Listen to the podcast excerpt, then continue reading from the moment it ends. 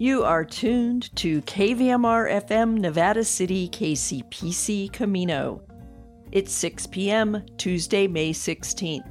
I'm Joyce Miller, and this is the KVMR Evening News. The California Report zeroes in on an effort to expand the Berryessa Snow Mountain National Monument. It would protect a critical haven for biological diversity that has special meaning to Native tribes. Hydrologist Steve Baker talks snowpack, snowmelt, and gold panning in his conversation with Paul Emery. And in today's Money Matters commentary, Marc Cuniberti's hot topic is the California Fair Plan route to securing fire insurance. This is the California Report. I'm Saul Gonzalez in Los Angeles. In Oakland, students and instructors are back in their classrooms today after a seven day teacher strike ended with a tentative deal between the district and the teachers union. KQED's Vanessa Rancaño reports. Oakland parent Kimmy Lee has two kids in the district.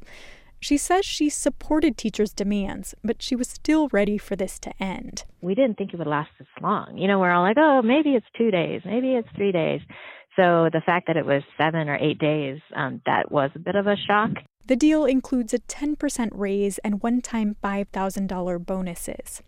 Oakland Unified Superintendent Kyla Johnson Trammell called the $70 million compensation package historic. My goal has always been to stabilize the foundation of our district so that eventually we could position ourselves to pay our teachers and educators what they deserve. We realize we're not there yet. Uh, this is one crucial step towards getting there. First year teachers will get a nearly $10,000 pay bump, and they'll reach the maximum salary faster. Union leaders say that will help the district recruit new teachers and keep them around. But they also say the strike was about more than money. They fought to ensure the union has input in future discussions around reparations for black students and school closures. The tentative deal needs approval from union members and the Oakland Unified School Board. For the California Report, I'm Vanessa Rancaño. An update on the story we've been following. Yesterday, Governor Gavin Newsom signed a bill creating a $150 million distressed hospital loan program. This will provide zero interest loans to nonprofit or public hospitals facing extreme financial distress. It's hoped it will keep facilities open and assist in the reopening of hospitals that have been forced to close. The bill was fast tracked following the closure of Madera Community Hospital in the Central Valley late last year. Support for the California Report comes from the California Healthcare Foundation. Listening to Black Californians, a new study on how the healthcare system undermines the pursuit of good health. On the web at chcf.org/lbca. The Wesley Foundation, investing in California's underserved children and youth. And Eric and Wendy Schmidt, whose philanthropy includes 11th Hour Racing, working to connect sustainability with sport to help restore ocean health, on the web at 11thhourracing.org. In 2015, the Berryessa Snow Mountain region became a national monument. It spans hundreds of miles of rugged hillsides and canyons stretching from Napa to Mendocino counties. The monument status brought protections for the area's biologically diverse landscape. But one large swath of land nestled in the monument center was excluded from protection. Now, environmental groups and tribes are trying to fix that. Cap Radio's Manola Secaira visited the area to learn more. I'm standing at the summit of a ridge known as Molok Luyuk. That means Condor Bridge in Patwin. On a clear day from this viewpoint, which is about 3,000 feet high, you can see hundreds of miles around. You can see the Sierras now because it's a little hazy. You can't see Shasta. But over here we have Snow Mountain and Goat Mountain. That's Sandra Schubert. She's the executive director of the conservation nonprofit Tuleyome. In the car ride up, she told me this area is known as a haven for biological diversity. Researchers and environmentalists like herself have long advocated for protections that would keep it safe. The unique geology and the terrain and the environment is one reason it's such a biodiversity critical spot, and that's why there's so many rare plants. She says plans for a wind turbine project in the area led to Molok Luyuk getting excluded from the 2015 National Monument Declaration. But more recently, with those plans pushed to the side, environmental groups are hopeful it can gain that status soon. A bill moving through Congress would offer permanent protections for the area. Northern California Congressman John Garamendi is one of the legislators who introduced the bill in March. There are creatures and plants that are in that area that have found no place else in the uh, nation. And so we're going to expand uh, the uh, Berryessa Snow Mountain National Monument to include this very unique part of California. Nick Jensen is a botanist who toured Molok Luyuk with me. He's also the conservation director for the California Native Plant Society and a longtime advocate for the area. As we drove around, he told me this place is home to 7% of California's native flora and more than 30 rare plants. This is an area that our members and supporters have been visiting for like literally for decades and wanting to conserve. So my involvement was just, you know, carrying on that legacy. But the area isn't just a scientific marvel. It's also deeply important to tribes in the area, like the Yocha Dehe Wintu Nation, who changed the name of the ridge from Walker Ridge to Molok Luyuk last year. Leland Kinter is the tribe's treasurer. He told me the area we now know as a national monument was, for him, one big, beautiful backyard. I remember riding in the back of pickup trucks going there, and at the time I didn't know what folks in the front were looking for, but they would be going to look for medicines and different plants and things. So some gathering in those areas before I knew where we were a lot of times on the dirt roads up there and in the valleys, you know. As a kid, he says his elders told him about the connections the Yocha Dehe had to the land. At one point in time, young men in his tribe would run along the ridges of Molok Luyuk to deliver messages. Just sometimes you think, well, what a tremendous amount of shape you had to be in to deliver a message over the top of that ridge, you know, because they would run. They would run those ridges. The bill's fate will likely be decided in the fall. If it passes, the Yocha Dehe would take part in managing the area. Kinter says part of that management could include the reintroduction of condors, which once lived in the area and are culturally significant to the tribe. He also says he'd like to provide more information for visitors. I would like people to know that even though the landscape may look rough and hard, that there is a fragility to it. Sometimes they, it takes longer for these things to heal if they've been disturbed. And I think if people knew more about those things, that they would take more care. If people know more about the land they visit, he says they can still admire its beauty while also respecting it. For the California Report, I'm Manola Secaira in Molok Luyuk. And finally, SeaWorld is one of San Diego's most famous attractions, but municipal authorities are accusing the theme park of being a rental scofflaw, owing San Diego some $10 million in property payments going back to the height of the pandemic. Yesterday, San Diego City Council voted to take SeaWorld to court if it doesn't pay up, and the city attorney accused the park of quote, greed and arrogance. No comment yet from SeaWorld, reports the San Diego Union Tribune. And that is the California Report for Tuesday, May 16th. We're a production of KQED Public Radio. I'm your host, Saul Gonzalez. Thanks so much for listening, and we'll talk tomorrow. In regional news, two documentaries about Chinese migrant workers who participated in the building of the Transcontinental Railroad will be screened at 7 p.m. Wednesday at the Nevada Theater. The event, made possible by the Friends of the Nevada County Libraries, is free and open to the public. The two documentaries to be screened are Legacy, produced by Joe Flannery with the U.S. Forest Service, and Going Home by documentary filmmaker Min Zhou. Both filmmakers will be present for a question answer session after the double feature. Legacy tells the story of Chinese migrant workers who helped build the Transcontinental Railroad through Donner Pass.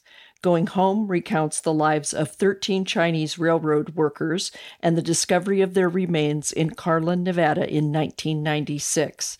The film chronicles efforts to rebury them in the Carlin City Cemetery in 2018 after more than two decades of effort by the Carlin community. Margaret Gilmore, branch manager at the Madeline Helling Library, noted that the films were programmed to dovetail with themes in the book Interior Chinatown by Charles Yu. Yu's book is the focus of the current Nevada County Reads program, now in its last month. Yu will appear at the Miners Foundry on May 27th. The South Yuba River Citizens League is recruiting volunteers for its River Ambassador program. With an estimated 800,000 plus people visiting the South Yuba River State Park every year, the Ambassador Program was developed in partnership between SYRCL and state parks to ensure that the Yuba River is safeguarded amid growing visitation. From Memorial Day weekend to Labor Day weekend, SYRCL's River Ambassador volunteers educate the community to care for the river. They promote an ethic of responsible, non polluting use of the river by speaking one on one with visitors at crossings, beaches, and on trails. To volunteer, go to SYRCL's website at yubariver.org or call the SYRCL offices at 530 265 5961. The Union newspaper is reporting that the closed Owl restaurant on Mill Street in Grass Valley will reopen later this month as the Phoenix. Teresa Thomas, who the union says formerly owned the Pour House on Main Street, is the owner of the new Phoenix. Music, including karaoke and performing artists, will be a part of the restaurant almost every night it's open, Thomas said. Its hours will be Wednesday through Sunday from 5 p.m. to midnight. The Phoenix is in the center of the Mill Street Promenade where the watershed at the Owl was previously located. Before that, the restaurant bar was simply known as the Owl. Now, here's your regional forecast from the National Weather Service. This evening in Nevada City and Grass Valley, clear with a low around 59. Wednesday will be sunny with a high near 84 and a low around 57. Tonight in Truckee and Lake Tahoe, clear with a low around 41. Wednesday will be sunny with a high near 73. Wednesday night, mostly clear with a low around 42.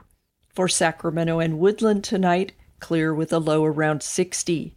It will be a sunny Wednesday with a high near 93 and a nighttime low of 57.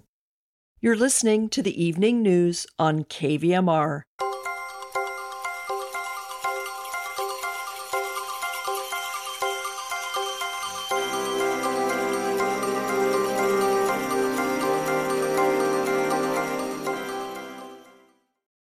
First came the snow, good news for all of us. And now comes the snow melt, which is good news for gold seekers, among others. But when it comes to almond orchards, the flooding might be too much of a good thing. These topics are just part of the flow in this wide ranging conversation between KVMR's Paul Emery and hydrologist Steve Baker. This water news with Steve Baker is supported by Clearwater and Filtration on Rough and Ready Highway, Grass Valley. Steve, uh, things have really come alive with the aftermath of this really healthy wet season. I mean, snowpack is bulging. What steps are being taken to handle all that melting snow that the lower elevations are now receiving and will continue to receive? Well, first and foremost, the snowpack is being carefully mm. measured. That's a big deal. It's being accomplished in a lot of different ways, and that's including flying over the mountains at 23,000 foot elevation and then collecting all of this data. And uh, it's they're trying to estimate both when and also how fast is this snow going to be melting. So all this important uh, stuff, uh, information is going to be used to manage the water releases from our dams and also identify some of those areas that might be experiencing flooding in the future. The snowpack reached its peak in April. Okay, it was it was measured to be 2.7 times the average. That's a lot of extra snow. At that time, it held over 40 million acre feet of water. You know how big, how much water that is? Take the, the entire volume of all the state reservoirs, all combined. That's how much water was stored in April in our snowpack. So there's an enormous amount of snowpack data being collected right now for predicting floods. And uh, well into spring, the snowpack has appeared white and clean and, and very frozen. But now the snowpack's darkening in its color, which means it's warming up, and temperatures are starting to rise. So the melting is accelerating. Well, that should be good for some things. Oh, it is, especially gold panning. I can imagine as these as the rivers across the state uh, flow, they increase in their flows beyond their normal spring flows.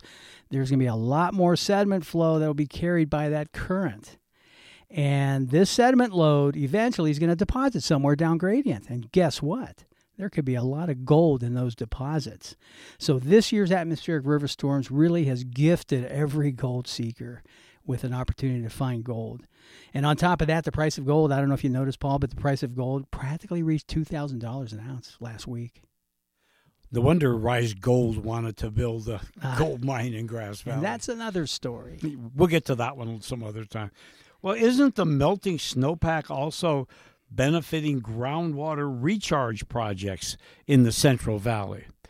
Yes, uh, that's true. But lately, we've been finding a, a hiccup in this the orchards don't weather very well in floods and droughts, is what we're, we're finding. The almond orchards are showing some sensitivities. Uh, case in point, one, one approach to recharging an aquifer, to refilling a groundwater aquifer, is to flood orchards in the spring, and that water percolates down into the ground.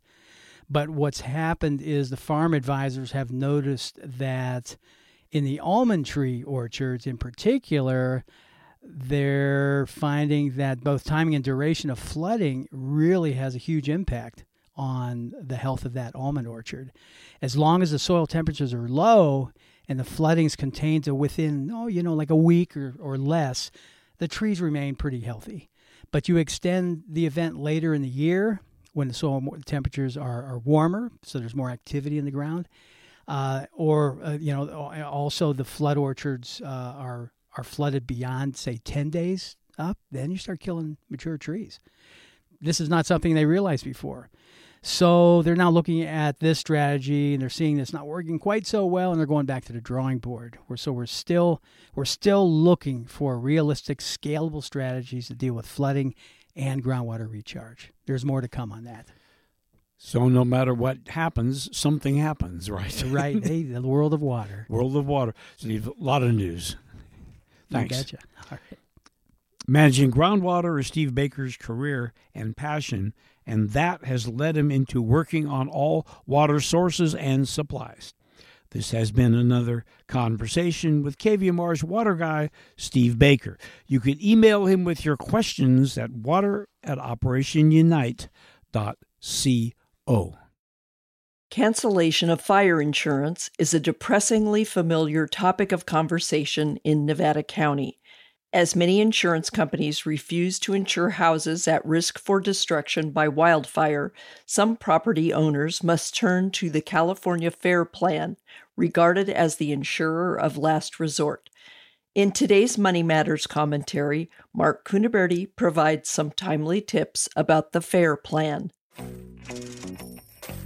Welcome to another edition of Money Matters. My name is Marc Cuniberti. My phone is again ringing about fire insurance. Well, it always rings about such things, but the calls and questions seem to be picking up lately. With the increase in calls, I thought I would pen some insights about the infamous Cal Fair plan. Due diligence requires that I disclose to you that I own an insurance agency, possess California Insurance License OL 34249, and am a licensed producer for CalFair. It's no secret insurance companies have been scaling back on writing fire policies in many parts of California and indeed the country, according to the congressional research source. The number of wildfires have increased 15.8% from the year 2018 to 2022. Without a doubt, newsworthy wildfires have obliterated entire neighborhoods and towns in the last decade or so. Insurance companies have sat up and taken notice of this fact. Many are canceling long-time customers, while some insurance companies are pulling out of certain areas altogether. The companies are not actually leaving California, as there's too much business here. What they are doing is refusing to write the fire portion of the coverage. The reason is simple. With the increase in devastatingly large fires as global temperatures rise, they can no longer properly assess their risk profile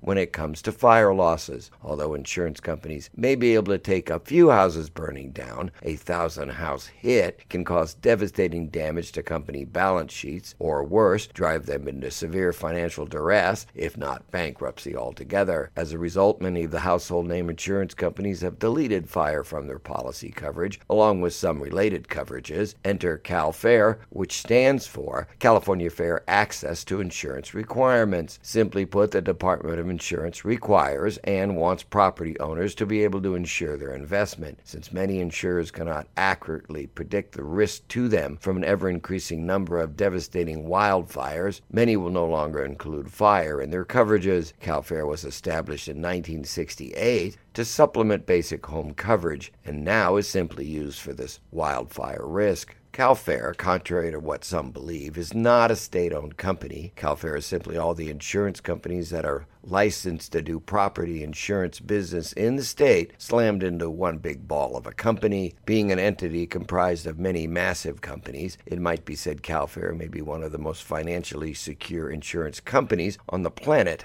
I get a lot of complaints about the price of CalFair plans. I answer it's not the orneriness of CalFair that causes high premiums, it's the risk of fire in your area. I add to that, they may be the only company willing to insure you, and if you don't like it, don't buy it. Not much of a choice, I know, but if you're stuck in a hole and only one guy throws you a rope, you don't complain. Either that or don't take the end of the rope. In general, you will get fire insurance, and sometimes you'll get it from CalFair, if not another insurance company. After all, that is what CalFair is there for, to insure your home when no one else will. Simply put, every insurance agent will attempt to place you with a one policy covers all company or policy. If the agent can't place you outside of CalFair, that is where they will go next. Remember, CalFair is the last ditch fire insurance when you can't find it anywhere else. If you do get your fire insurance through CalFair, you'll need to purchase a difference in conditions plan, also known as a DIC policy, written by a regular insurance company to cover other common perils like theft, water damage, falling objects, liability, and power surges. While many home and business owners, neighbors, and friends are getting cancellation notices in their mailbox, don't panic if you get one. Many agents can accommodate your insurance needs by writing both policies the fire policy through CalFair and the DIC policy with another insurance company. Although it is never ideal to have two policies instead of one, as the insurance companies can fight with each other when you make a claim, we do what we must, right? The other option is to not insure, and I've spoken to more than a few people who elect to do that, forego their fire insurance. I will close today's newscast by just saying I wouldn't do that if I were you.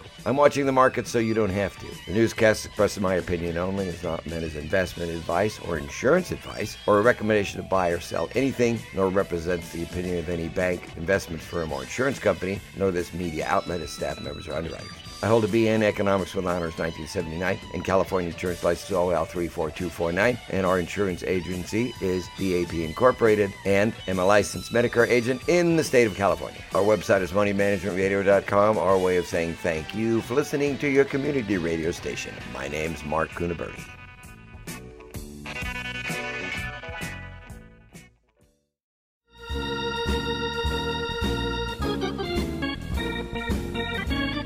That's our newscast for Tuesday, May 16th.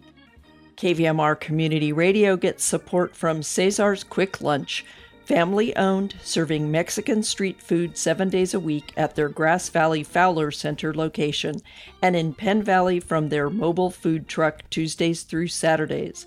Also catering for parties and events. And the 23rd Annual Nevada City Film Festival, June 23rd through 25th bringing independent international cinema to historic downtown Nevada City with films from across the globe, guest filmmakers, and special events. Tickets, passes, and details at nevadacityfilmfestival.com. Support for KVMR's Future of Radio project comes from AJA Video Systems, empowering the next generation of local journalists and broadcasters. It's membership drive time at KVMR, so support the KVMR news staff by donating at kvmr.org or calling 530 265 9555. We thank you for your support.